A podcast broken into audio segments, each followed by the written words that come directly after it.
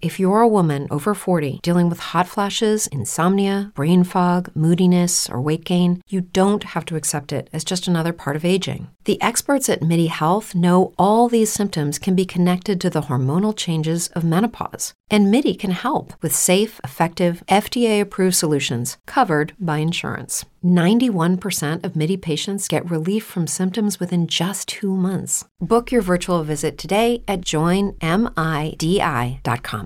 Brain fog, insomnia, moodiness, achy joints, weight gain.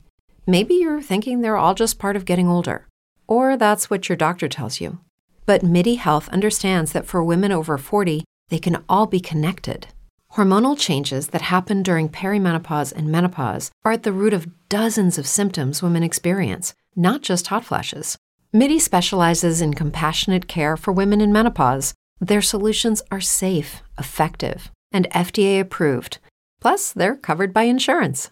A convenient telehealth visit with a MIDI clinician can be your first step to getting personalized care. They'll tailor a treatment plan for your symptoms and health history so you can get back to feeling great. 91% of MIDI patients get relief from symptoms within just two months. When your body changes, your care should too. Book your virtual visit today at joinmidi.com. That's joinmidi.com. Creepypasta and scary stories, ancient relics. Hello, it's Spooky Boo. I'm back from summer vacation and here to read some spooky, scary stories to you. These stories come from the depths of the internet. Some may be true and some are fiction. Many of the stories no one knows where they come from or are anonymously placed in the creepypasta libraries around the web. Why don't you be the judge and visit my website at www.creepypastascarystories.com and let me know in the comments. Before we get started, I'd like to invite you to watch Creature Features with me on Saturday nights at 9 p.m. Pacific on YouTube. We all have fun in the chat room while watching the old horror flicks and sci-fi movies presented by the adorable horror host Vincent Van Dahl along with his stately butler Livingston and tantalizing but dangerous housemate Tangela, with their guest of the week. Get the link at www.creaturefeatures.tv. I write and tell my own horror stories on the Spooky Boo Scary Storytime website and podcast. Check it out at www.scarystorytime.com or support the channel at Patreon and get all of what you see here and my stories as well in one podcast at www.spookyboo.club. I'd also like to thank all of the courageous firefighters and first responders out here in California and everywhere around the world. Thank you for all of your diligent hard work in keeping us safe from these torrential fires. You are in our hearts and prayers always. Now let's begin. Story number one The Skeleton in the Throne. Can you hear it? You, you are alive. You cannot hear it? Try harder. That, that is the sound of life coursing through your veins. But what of the lack of it? Why, that is surely the telltale sign of a dead carcass. Oh, but what is more delectable and delicious than a stale corpse? I do not know. Mm. I can feel the crisp, frigid air stabbing at my barren flesh. Oh, the sting of the brandings and scars of his divinity. My, yes, they hurt. But they were all for him. Him, I say the bringer of darkness and despair, the worm. I stand here naked and shivering before his holy abode, this cave of plague and revulsion. I can hear my blood trampling through my body. It must be given back. I must prove my devotion to his disease. Oh, but I dare not arrive before him with only my body. Oh, no. No, no. You see, I have brought others into my body. I have bathed in the blood of the babe. I have ingested and fattened myself upon the innocent. I have devoured and absorbed the very children I have birthed. Though that is not all. No. For I have taken from the needy and preyed upon the weak. And above all, I have brought him these disgusting little larvae. I, and I alone, am the maggot, the most devoted receiver of his grime and all of these putrescent children are but squirmy little larvae. Oh, but how beautiful this pale wintry sky is! Oh, how tranquil these peaceful evergreens that house and protect all that is nature and right are.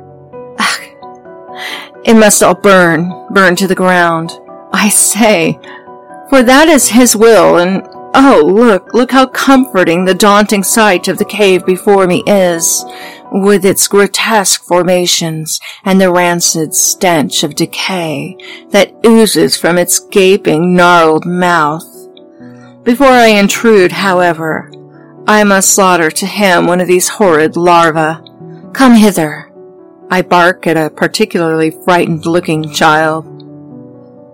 It raises its teary eyes and slowly inches forth to me, and I tear away its squishy, pale throat. This is for you, my father. I shriek ecstatically to the heavens as the blood dribbles down my chin and the larva writhes and oozes onto the cold, hard earth. Now that I have properly conducted the sacrifice for him, I must now send unto him the rest of these slimy little beasts. But they must be willing. I tell the children before me that they will meet their glory, but I know that all they will meet is a horrible, delicious end. I send them along in pairs to go into the dark depths of the cave before me, believing me when I remind them that they will meet honor and be forever a hero to the world. Now, there is only myself. I prepare myself to go into the cave, but what is this? Fear? Why, I have done everything I know to do. Where are the children? I, I cannot see, but I should have stumbled across a corpse by now. Why does this frighten me so? No matter. I shall descend into this impenetrable darkness nonetheless.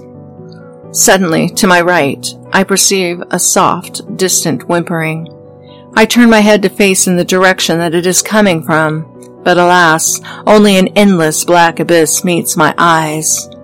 I reach out my hand to touch the wall, so that I may use it as a guide, but there is no wall. It appears to be a tunnel of some sorts. I decide to follow it, as that is where the soft crying is coming from. After what seems to be hours, the whimpering slowly gets louder.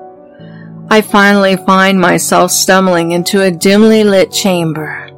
The stone floor curves in a shallow basin, with a slightly raised platform against the far wall, and in the center of that platform is an empty, ancient looking wooden throne. On the floor in a semicircle around the throne are the very larvae that I had sent as a tribute to his repulsion. But they are not dead. No. No, they are very, very much alive and sobbing. Slowly. Very slowly. And angrily. Very angrily. They swivel their puffy, weeping faces to glare at my own. Is this not what you wanted? A pleasant voice I do not recognize asks calmly, yet angrily. I raise my eyes to the source and I am surprised to find in the previously empty throne a man donned handsomely, in skins and furs, with a crown of snowy white ivory atop his head. Why are you so surprised? he asks innocently. Did you not send these beautiful creatures here to be with me? I, I, but this is not the Lord I had expected. Why does he speak to me of these children with so much love in his voice? Is this some sort of trick? These larvae are not beautiful. They are repulsive. You do not think us beautiful? the larvae ask in unison. My children, the man in the throne exclaims. My daughters and sons. Why would you ever say something like that? Those are her thoughts. They are most impure. They chant monotonously. The man raises his face to me, wearing an expression of mock confusion. I notice that wrinkles are spreading out across his face. Is this true? Could it be that the most devoted of my followers does not love her own beautiful children? Of course it is not true, I lie quickly. They are beautiful little cherubs. She lies, father. I know my children, he assures. He seems to be an old man now, but his voice is as clear as ever. Tell me what you are, he asks me. I am the maggot. I am your most loyal, most devoted. The maggot. And I am correct in supposing that these horrible little creatures are not but lowly larvae. Hmm.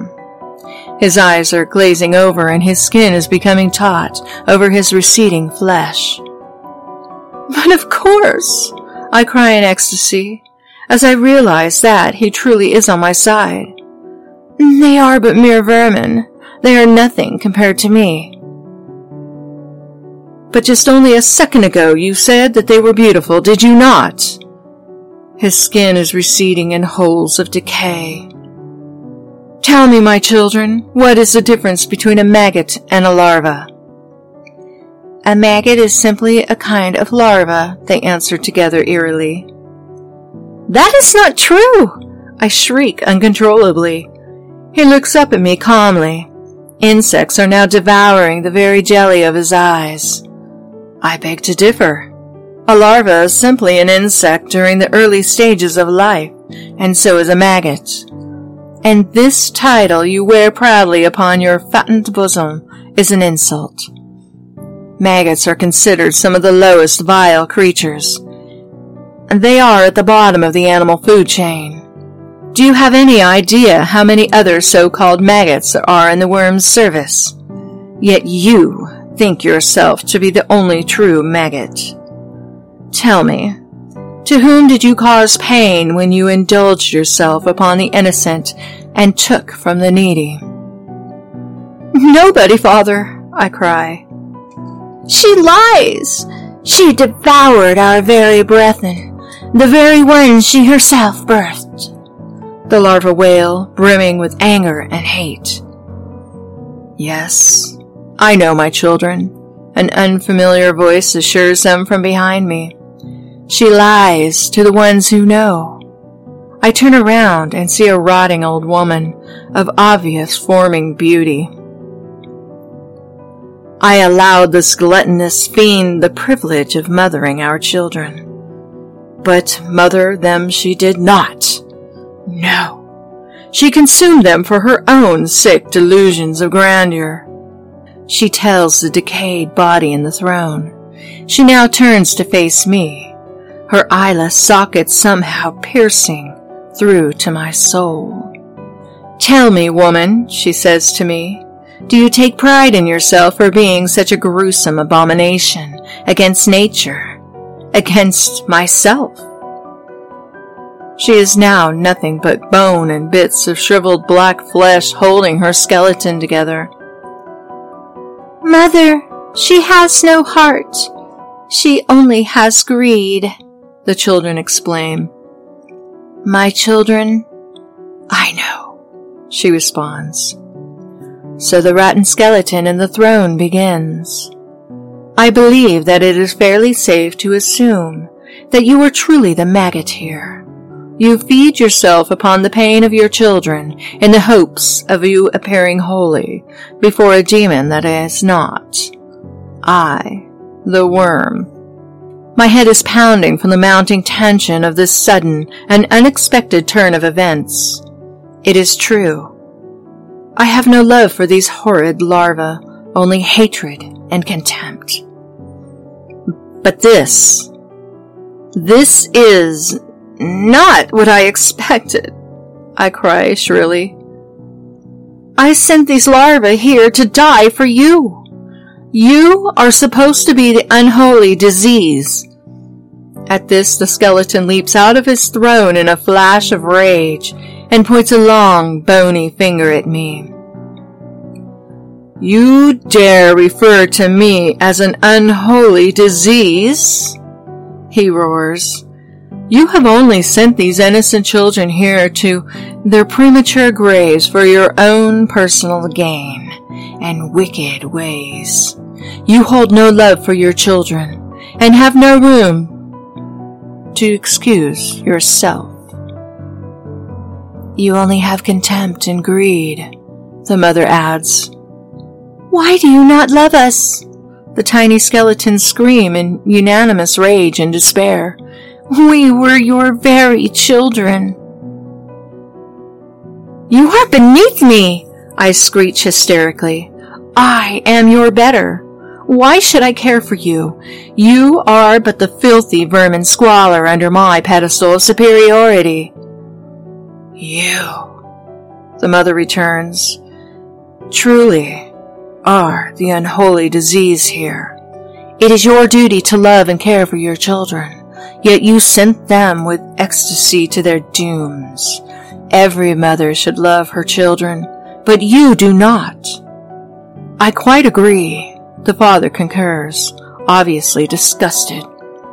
And since you have done these acts of villainy, you must thus pay the price of your evil and disgusting ways.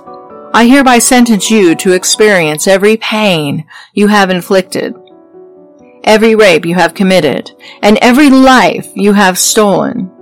And until you have paid for your crimes against all that is right and just, you shall not be free.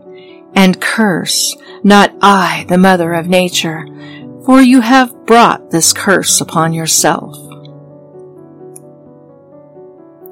I stand before a familiar cave, confused and terrified of what may come. To my left is my scarred and hideous excuse for a mother who has devoured my brothers and sisters. Behind me are those who have been spared her lunacy. My mother returns her foul head towards me with a look of pure hatred and contempt. Come hither, she barks. I slowly obey her command, terrified of what she may do to me. In a blinding flash, she claws out my throat with her long nails, and as I lay on the ground drowning in my own blood and writhing in agony, I watch in silent horror as she ravenously devours my disembodied vocal cords. If you're a woman over 40 dealing with hot flashes, insomnia, brain fog, moodiness, or weight gain, you don't have to accept it as just another part of aging. The experts at MIDI Health know all these symptoms can be connected to the hormonal changes of menopause. And MIDI can help with safe, effective, FDA approved solutions covered by insurance. 91% of MIDI patients get relief from symptoms within just two months. Book your virtual visit today at joinmidi.com.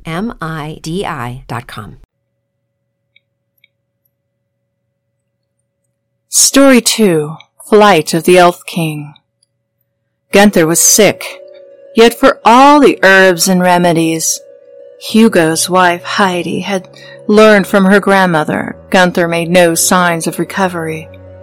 The small boy would wail into the night, and beads of perspiration trickled down his clammy cheeks, which were hellfire to the touch. Father, whispered he one night upon waking from frenzied dreams. The Elf King speaks to me in my slumber. My son, Hugo coaxed while wiping Gunther's brow with a rag wetted and warmed. Tis but a tale to keep the children from playing alone in the hills. There is none here save your mother and I, with your brothers and your sisters dozing in their chambers. But father, I felt his breath upon my cheeks and felt his lips upon my hand as he sings pretty words in my ear. Gunther, Even if fairy tales were real, they would have you face my wrath before they could lay a single hand on you. Gunther blinked and fell back into his pillow while Heidi caressed his pale face.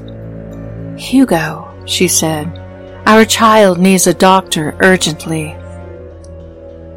I know, but it is late and Gunther is ill. I would not want the cold night to take his life. They sat by his side all night, taking their turns for sleep, as Gunther grumbled and groaned of the Elf King and of the Elf King's daughters.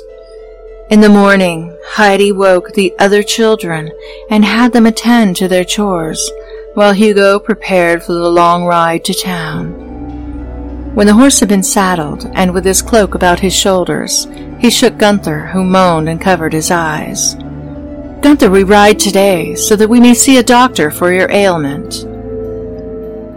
The boy uncovered his eyes and grasped his father by the sleeves of his coat and rasped, Father, please do not make us tarry within those plains and vales, for that is where the Elf King lies.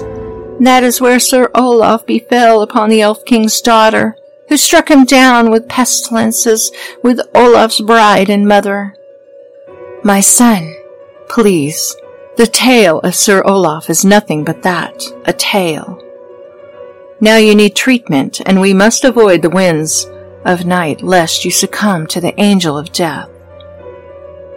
Gunther cried and buried himself into the blankets wrapped around his body, his eyes cast to the windows. But the Elf King waits for me in the fields, father. He has watched the cottage these last few nights, and eagerly awaits our arrival. Please do not bring me out, for he shall claim my body for his. Hugo could not bear to see his own son in such distress, so he let his youngest retire and fretted about the day's work, casting wary eyes between the house and the fields. But that night when the other children had been put to bed, and he and Heidi were ready to resume the night's vigil, Gunther suddenly awoke with eyes in the back of his head and spit foaming at his mouth. Hugo and Heidi cried aloud and held the boy's flailing arms, and soon he was asleep once more. Hugo, Heidi gasped, we have no time to wait. I know night has befallen the land, and that wind raps against the walls, but you must take him now to the doctor, for he has little time left on this earth. Take him now and ride into the night, so that our son may see the daylight once more. Hugo gathered up the afflicted child and raced to the stables, where he mounted the horse with Heidi's lantern casting long shadows over the fretful faces. He pulled about his cloak and turned towards her weathered, worn face. There'd not even be enough time for her to change into her evening attire. Please, she urged, hurry, my love, for Gunther is fevered and may not last till the morrow. She picked up the shivering young boy wrapped in blankets and handed him to Hugo, her eyes deep and tearful. My love, I shan't rest until I have reached the court and have medicine for our child. I pray that we soon return, but until then ask God to watch over us. The father and son then headed out away from the cottage and into the distance the night dark and the wind wild, but the father held the boy tight against his body, keeping him warm and safe from the perils that lurked in the darkness of the fields they passed. My father, the boy rasped, awoken from his daze, will I be seeing the angels tonight? Of course not, my son. They will have what you need. Now rest your weary eyes, for dark is the night and cold is the ground and we've yet to meet our travel's end. Gunther put his head back against his father's breast, feeling the beating heart and warmth of his blood as Hugo held him snug. On they went with the wind biting at the horses' heels and the darkness soaking their eyes. With the child held in one hand and the reins in the other, Hugo had not been afforded enough arms to carry with them a lamp nor had he the time enough to toil with hanging one from the saddle. The fields flicked by and the mist grew thick, glowing under the rays of the moon. On they rode, never stopping until the father and child both perspiring for fear a life might be lost that night, taken by the cold pallid hands of death, come in the form of pestilence. Hugo noticed once they passed the stream that Gunther cowered low in his face against the wind and groaned aloud with dread. My son, he asked, why cover, shiver, shake and moan against the night? Gunther whimpered and replied, Do you see the elf king in the fields? Hugo cast his eyes about, though he saw nary but fog and grain, and shook his head. He is near us, Gunther cried, the king of elves with the crown and train. Hugo gave a hollow laugh and ascertained, My son, the mist is in the fields. Though he tried to lighten Gunther's heart, Hugo felt it weighing down their dampened spirits, so he reached his hand beyond and pointed to the trees ahead. Do you see, my son, the trees so near? There is no need to have such fear, for if the Elf King lived in the plains, he would not venture beyond the brush. But my father, he would not delight within the thickets thick. Given this, the father gave not a response, but he held the child tighter, keeping fevered dreams at bay. For that was all they were, illusions of the ill. Past another creek they went, while through the canopy above the moon illuminated fog covered foliage. They wound between along the twisted path. The wind around them whistled in the leaves and echoed amongst the hills, and Hugo could not help but to imagine the wind whispering to him in playful tongues, though against his liking Hugo could not keep the words from the sighs. Sweet lad, oh come and join me, do the wind eerily crooned. Such pretty games I will play with you. On the shore gaze, flowers in their color unfold. My mother has many garments of gold. My father, my father, Gunther cried with his eyes pried wide and cheeks bone white. Can you not hear the promises the Elf King breathes in my ear? Hugo shook his head, but his jaw was tight as he replied, be calm, stay calm, my child. Lie low. In withered leaves the night winds blow. Hugo urged the horse to gallop faster. While the trees whipped past and the road grew darker, up ahead he could see a cluster of willow trees that shimmered in the moon's marquee. He could not quite tell, but he could almost see fevered figures dancing in the grove. He then noticed there below the branch's reach three bodies lying still as stone. The wind began to holler. Hugo felt it almost singing against his ears, but he adhered to his belief that it was just a trick of the hollows. Will you, sweet lad, come along with me? It breathed. My daughters shall care for you tenderly. In the night my daughters their revelry keep. They'll rock you and dance you and sing you to sleep. My father, my father, oh, can you not trace the Elf King's daughters in that gloomy place? Can you not see Sir Olaf and his bride and mother underneath their chase? The wind nipped at Hugo's face, but he batted tearful eyes and failed to stifle the shudders from the lullabies. From their sides he surmised rustling leaves that raced alongside their steed, who whinnied and snorted and writhed with eyes wild in pride. My son, my son! I see it clear, how gray the ancient willows appear. In his arms Gunther whimpered and wheezed, while the hoofbeats kept pace with their heartbeats fleet. Shadows shimmered in the trees and the wind blew the leaves. The moon now disappeared. The branches grew ever near and caressed their tender tears.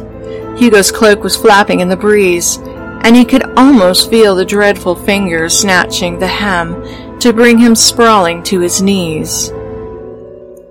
The maelstrom of leaves flew fervently, and his mind perceived demonic faces laughing at his plight. Yet he gave little heed, for Gunther was in need of treatment for his blight. Lest he die in Hugo's arms that night. I love you. The trees and shadows cooed. Your comeliness charms me, my boy, and if you're not willing by violence, I'll take joy. My son, my son, Hugo screamed. Have heart, for we are near the forest's extreme. He felt the body of the boy struggle in his arms, but he held his child tighter in his grasp lest he fall and come to harm from the trample of the horse's lash. Now, father, now, father, he's seizing my arm. Gunther grasped, his eyes glazing past. Elf King has done me harm. Hugo shuddered, suppressed a shriek and pushed beyond the leaves and over the streams, urging his steed faster than he could think.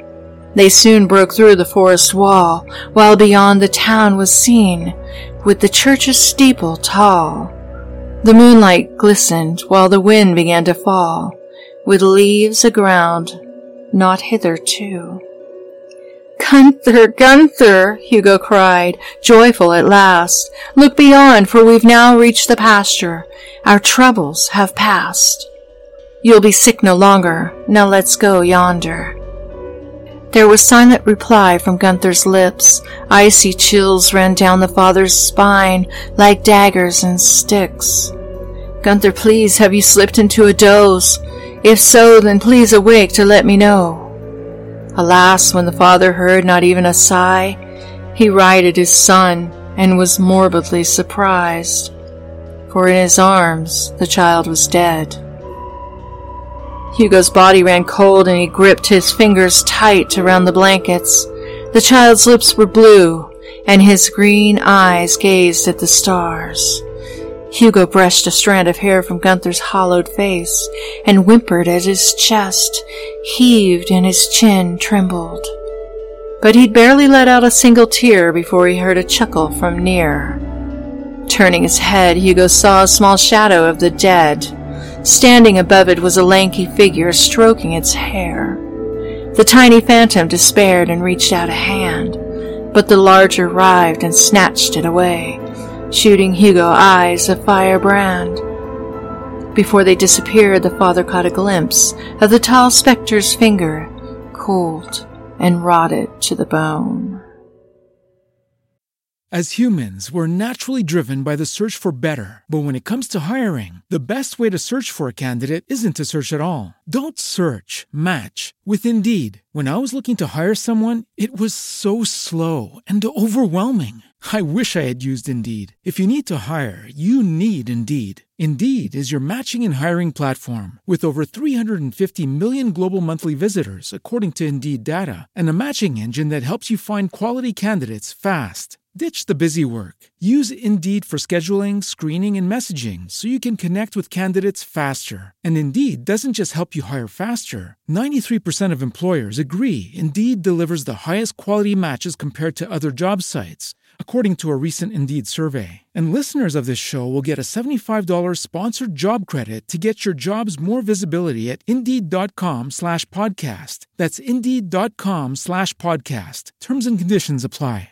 Hey guys, it is Ryan. I'm not sure if you know this about me, but I'm a bit of a fun fanatic when I can. I like to work, but I like fun too. It's a thing. And now the truth is out there. I can tell you about my favorite place to have fun. Chumba Casino. They have hundreds of social casino style games to choose from with new games released each week. You can play for free anytime, anywhere and each day brings a new chance to collect daily bonuses. So join me in the fun. Sign up now at ChumbaCasino.com. No purchase necessary. VGW. Void were prohibited by law. See terms and conditions. 18 plus.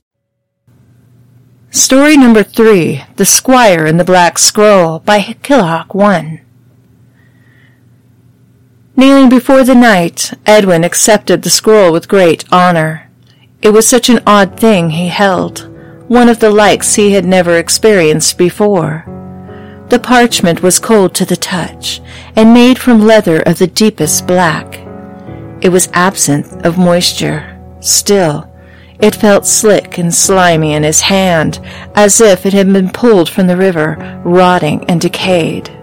He shivered at the thought of the animal whose hide hailed its origin. The parchment was rolled tight, with a clay seal upon its surface.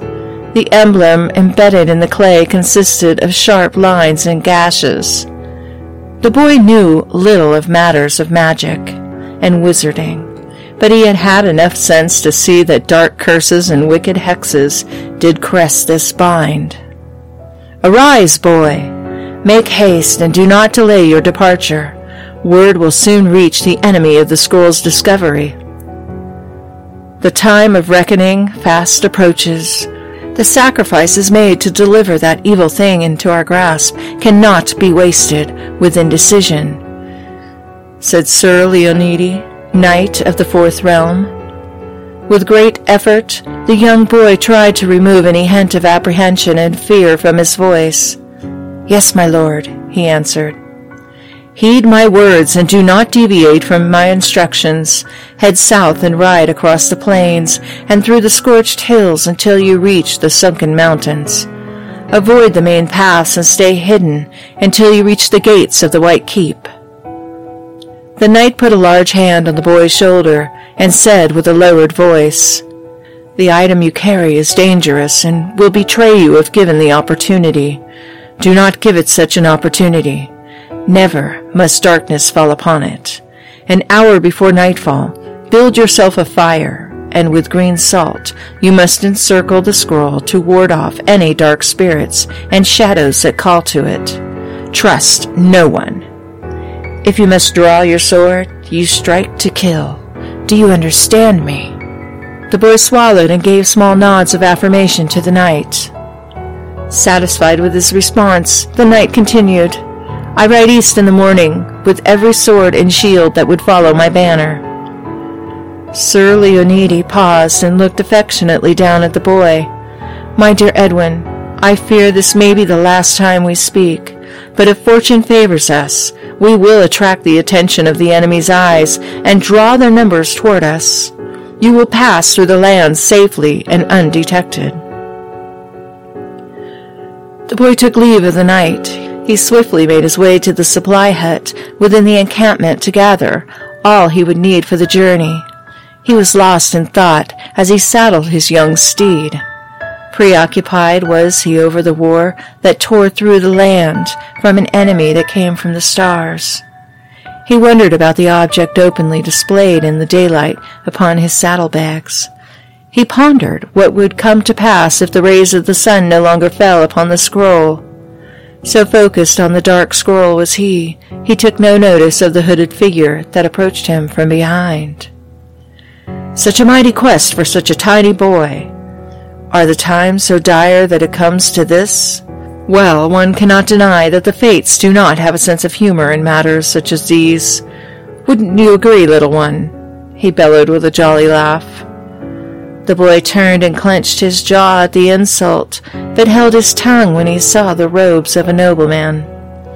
He bowed his head and said, with as much respect as he could muster, I do what is commanded of me, sire. The man laughed again. Do not take offense, young one. I merely saw an opportunity to jest with you. Although it might be wise to avoid such things until a more appropriate time, wouldn't you say? The man's eyes suddenly narrowed as if truly seeing the squire for the first time. To the discomfort of the boy, the man approached. He circled Edwin several times, inspecting him up and down. Once satisfied, he knelt before the young man, meeting his gaze as equals, and said, Yes, yes, I have chosen well. I have chosen well indeed. At this, he removed his hood and revealed his identity. The squire immediately bowed, recognizing the face of the wizard, and gasped, The old one!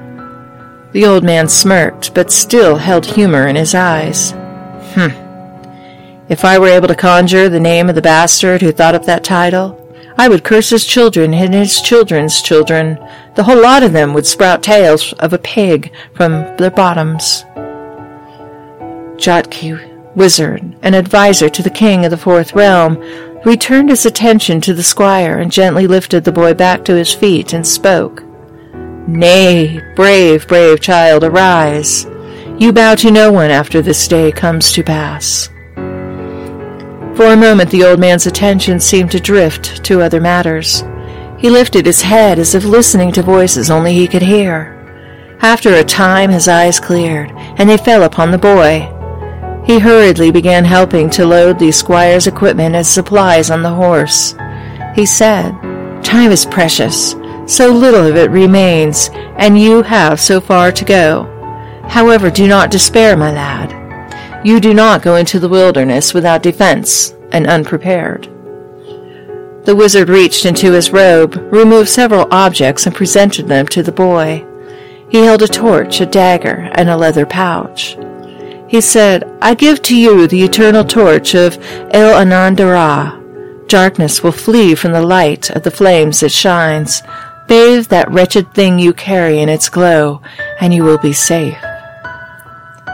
Next, the wizard held up a sheathed dagger of silver and blue steel. He spoke. This is the blade, Anoia Tara. It fell from the hand of our goddess the day she succumbed to the enemy and was stolen from us.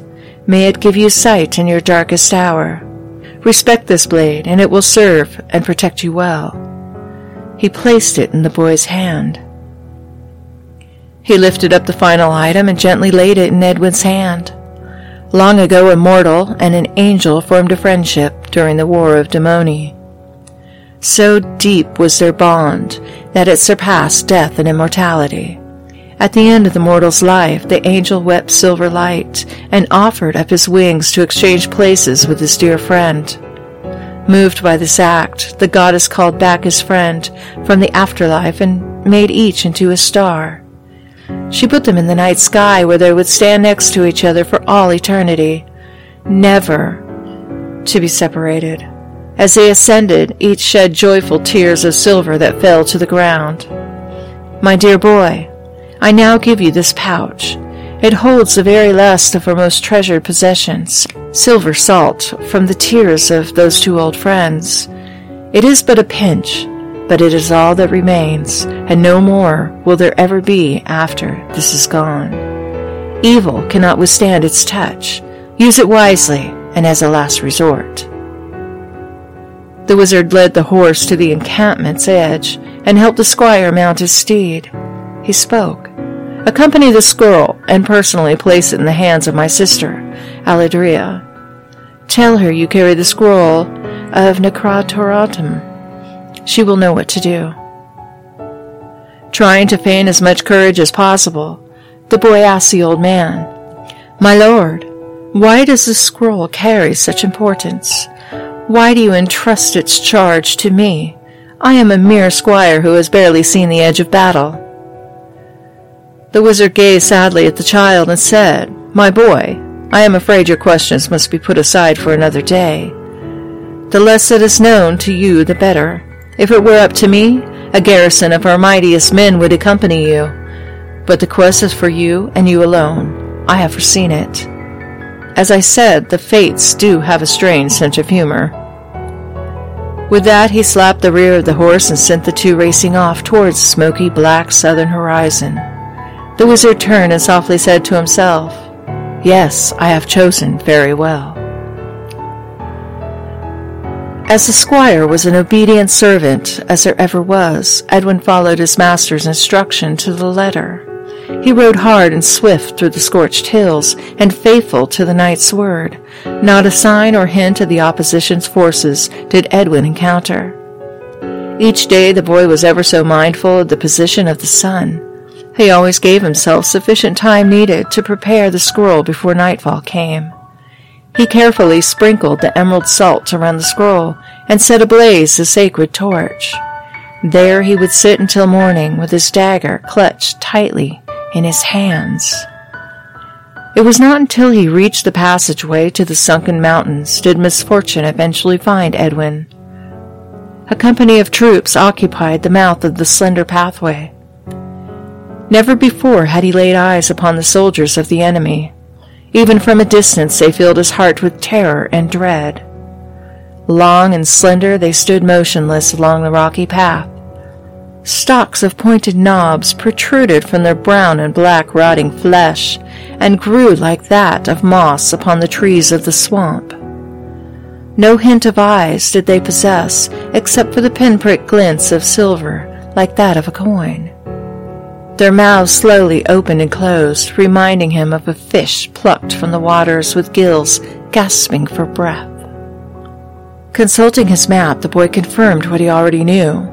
Only one other path he could take. Determined to complete his quest, he continued south and followed the river. When the night approached, Edwin repeated his ritual of protective spells and brought his beloved horse into the safety of the torch's comforting glow. Edwin shuddered at the thought of his new destination, the Devil's Maw. It is said in the age of Gorate, a great hellmouth had formed in those lands. The goddess sprung forth a forest and commanded the trees to bind this new evil. The good trees performed their duty, but eventually came to feel betrayed and abandoned. They turned away from their mandate and betrothed themselves to the Hellmouth. The caverns consumed the trees and merged to become the forest of wood and petrified stone. Now all men are warned to steer clear of its boundaries, for dark spirits look down upon them with unimaginable hate and ill intent. In two days' time, the boys stood before a tree line of bark and gnarled trunks at the mouth of the gaping cave opening. Massive twisted branches of black and green stretched as far as the eyes could see. Stalactites and stalagmites jutted up and down the stone floors and roof, giving it the appearance of jagged fangs. No sound could be heard. No bird sang or animal stirred within the dark wood and cold stone. The silence and absence of movement were oppressive upon the young boy's spirit. He took what supplies he could carry, unsaddled his beloved horse, and removed its reins. He took a handful of hay from deep within his satchel and held it up to the horse's snout. It caught the scent of the feed and ate gratefully from the boy's hand. Edwin spoke.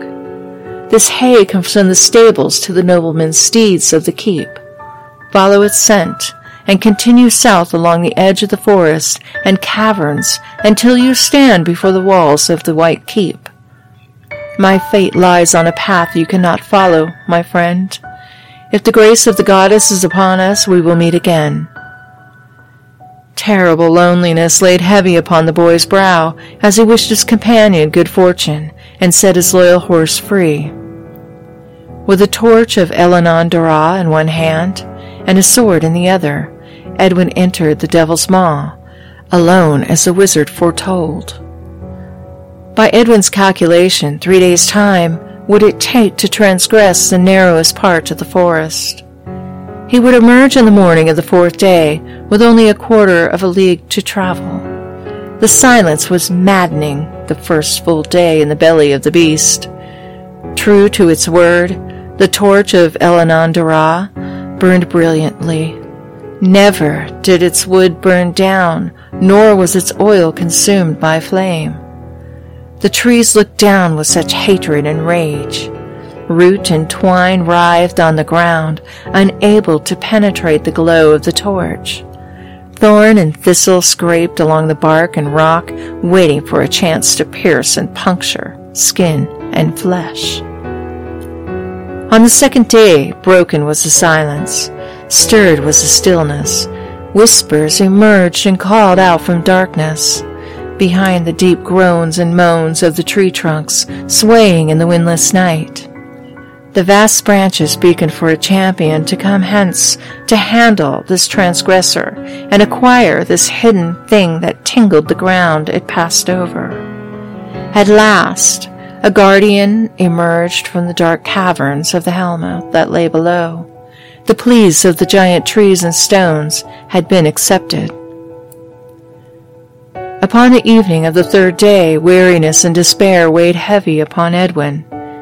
He poured the last of his precious emerald salt around the wicked scroll and sat before it, with his dagger in hand.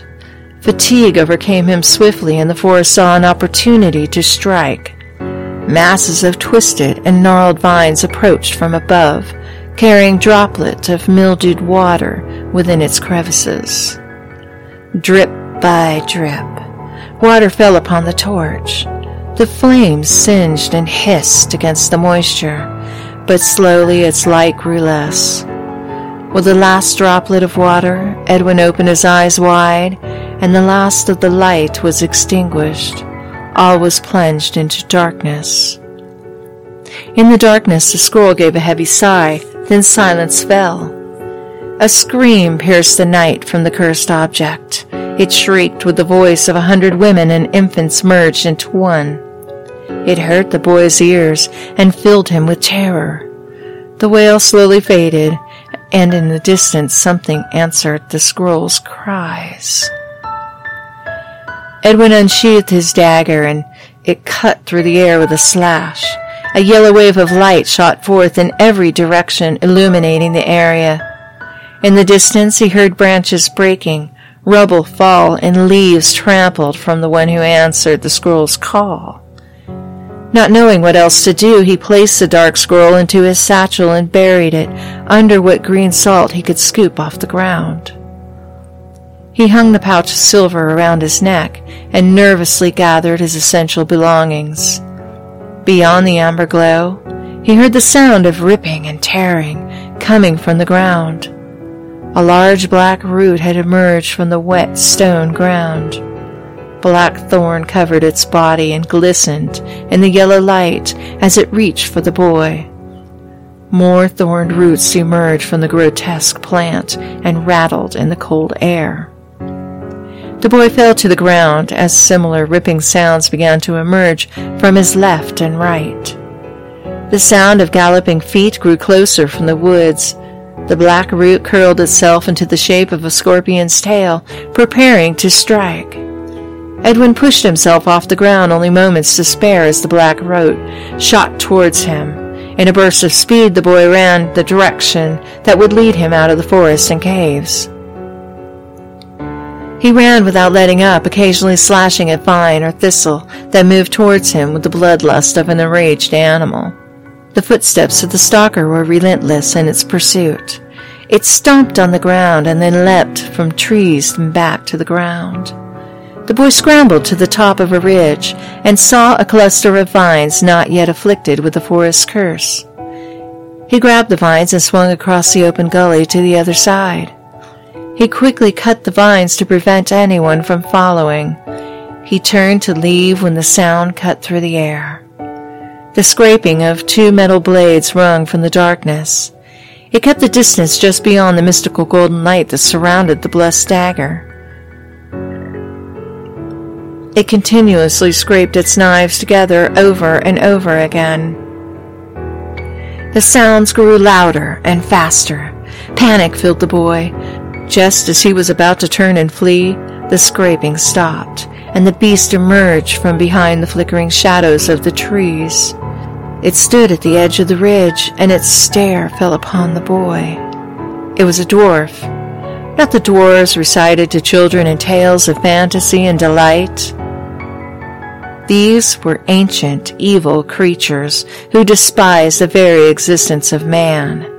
They infested the outskirts of each of the twelve known Hellmouths and greedily excavated the caverns for jewels, diamonds, and other precious metals. The creature stood haunched on all fours. It was half the size of a man, naked and emaciated. Its flesh was white and stretched over its bone. Every manner of metal rings hung from its flesh, and nails pierced its skin. Filled was its mouth, with two rows upon top and bottom of needle thin teeth. Upon its head sat the only clothing it wore a pointed hat stained brown and red made from the skin of human flesh. With a smug confidence, it turned and walked away from the river's edge. Turning, it bellowed a loud howl and ran at full speed towards the ravine. The boy turned to flee as the beast jumped high into the air, landing a short distance behind him. Edwin suddenly stopped and swung his weapons in an attempt to surprise his foe. The white creature easily batted away each strike with its two short and twisted blades. The boy swung and jabbed, but the pale beast evaded each slash and every attack. It hopped from the ground to the branches of the trees and back to the ground with speed and grace. Cackling, it was now just playing with the boy. From behind, it jumped onto the boy's back and buried its needled teeth into the boy's shoulder. He howled in pain and stumbled backward until he slammed the creature into the trunk of a tree. Its teeth shattered and broke off in the boy's flesh. The wounded Edwin was losing this duel, and he knew it. He then looked past the dwarf and saw the ground slope downward and heard the sound of the running water. A glimmer of hope crossed his eyes. He broke the bindings of the pouch around his neck and poured the contents into his hand. With all his might, Edwin charged at the dazed creature.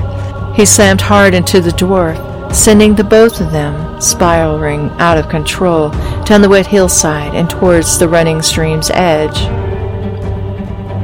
They rolled and tumbled for what seemed like forever, crashing hard at the hill's bottom. The beaten and battered Edwin slowly crawled towards the water's edge to make his escape, but the dwarf was unfazed and pounced on the boy. He landed hard on the boy's body, submerging his head under water. It grabbed a handful of hair and yanked Edwin's head back roughly to expose the child's throat. It laughed in his ear and spoke insults to the boy in its strange tongue.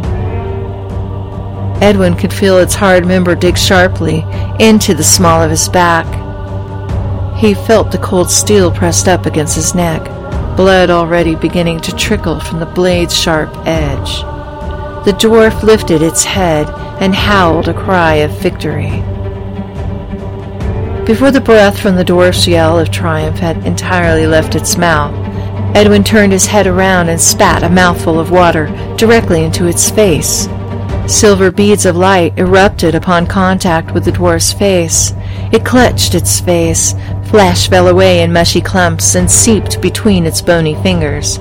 Oily black and green blood bubbled over its cupped hands and oozed down its arms. Its eyes were expelled from its skull with such force the dwarf's head snapped back sharply, breaking its neck. Paralyzed, it wailed in agony from the silver salt eating into its face.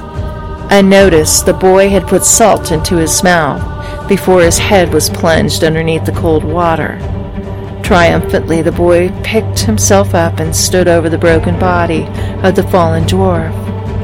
In the distance, light from a new dawn broke through the forest's edge, and the boy smiled. Sir Edwin tightly grasped the hilt of his sacred dagger, and with two mighty swipes he took the head and manhood of the conquered dwarf. On the fourth day, Edwin emerged from the cavern's tree line and fell into the arms of the beautiful sorceress. She had foreseen his arrival and anxiously stood with the boy's faithful steed, awaiting his approach. With his final breath and the last of his strength, he reached into his bag and gave the scroll of Necra Turatum to Aliadria, as the old one had commanded. Aliadria fell to her knees from grief, for this had not been foretold. The fates had once again made a mockery of the pain and struggles of a mortal to satisfy their need for entertainment. She looked down at the child and mourned the loss of one so young and brave. It surprised her when the boy's loyal steed came forth and nestled its nose against the boy's face.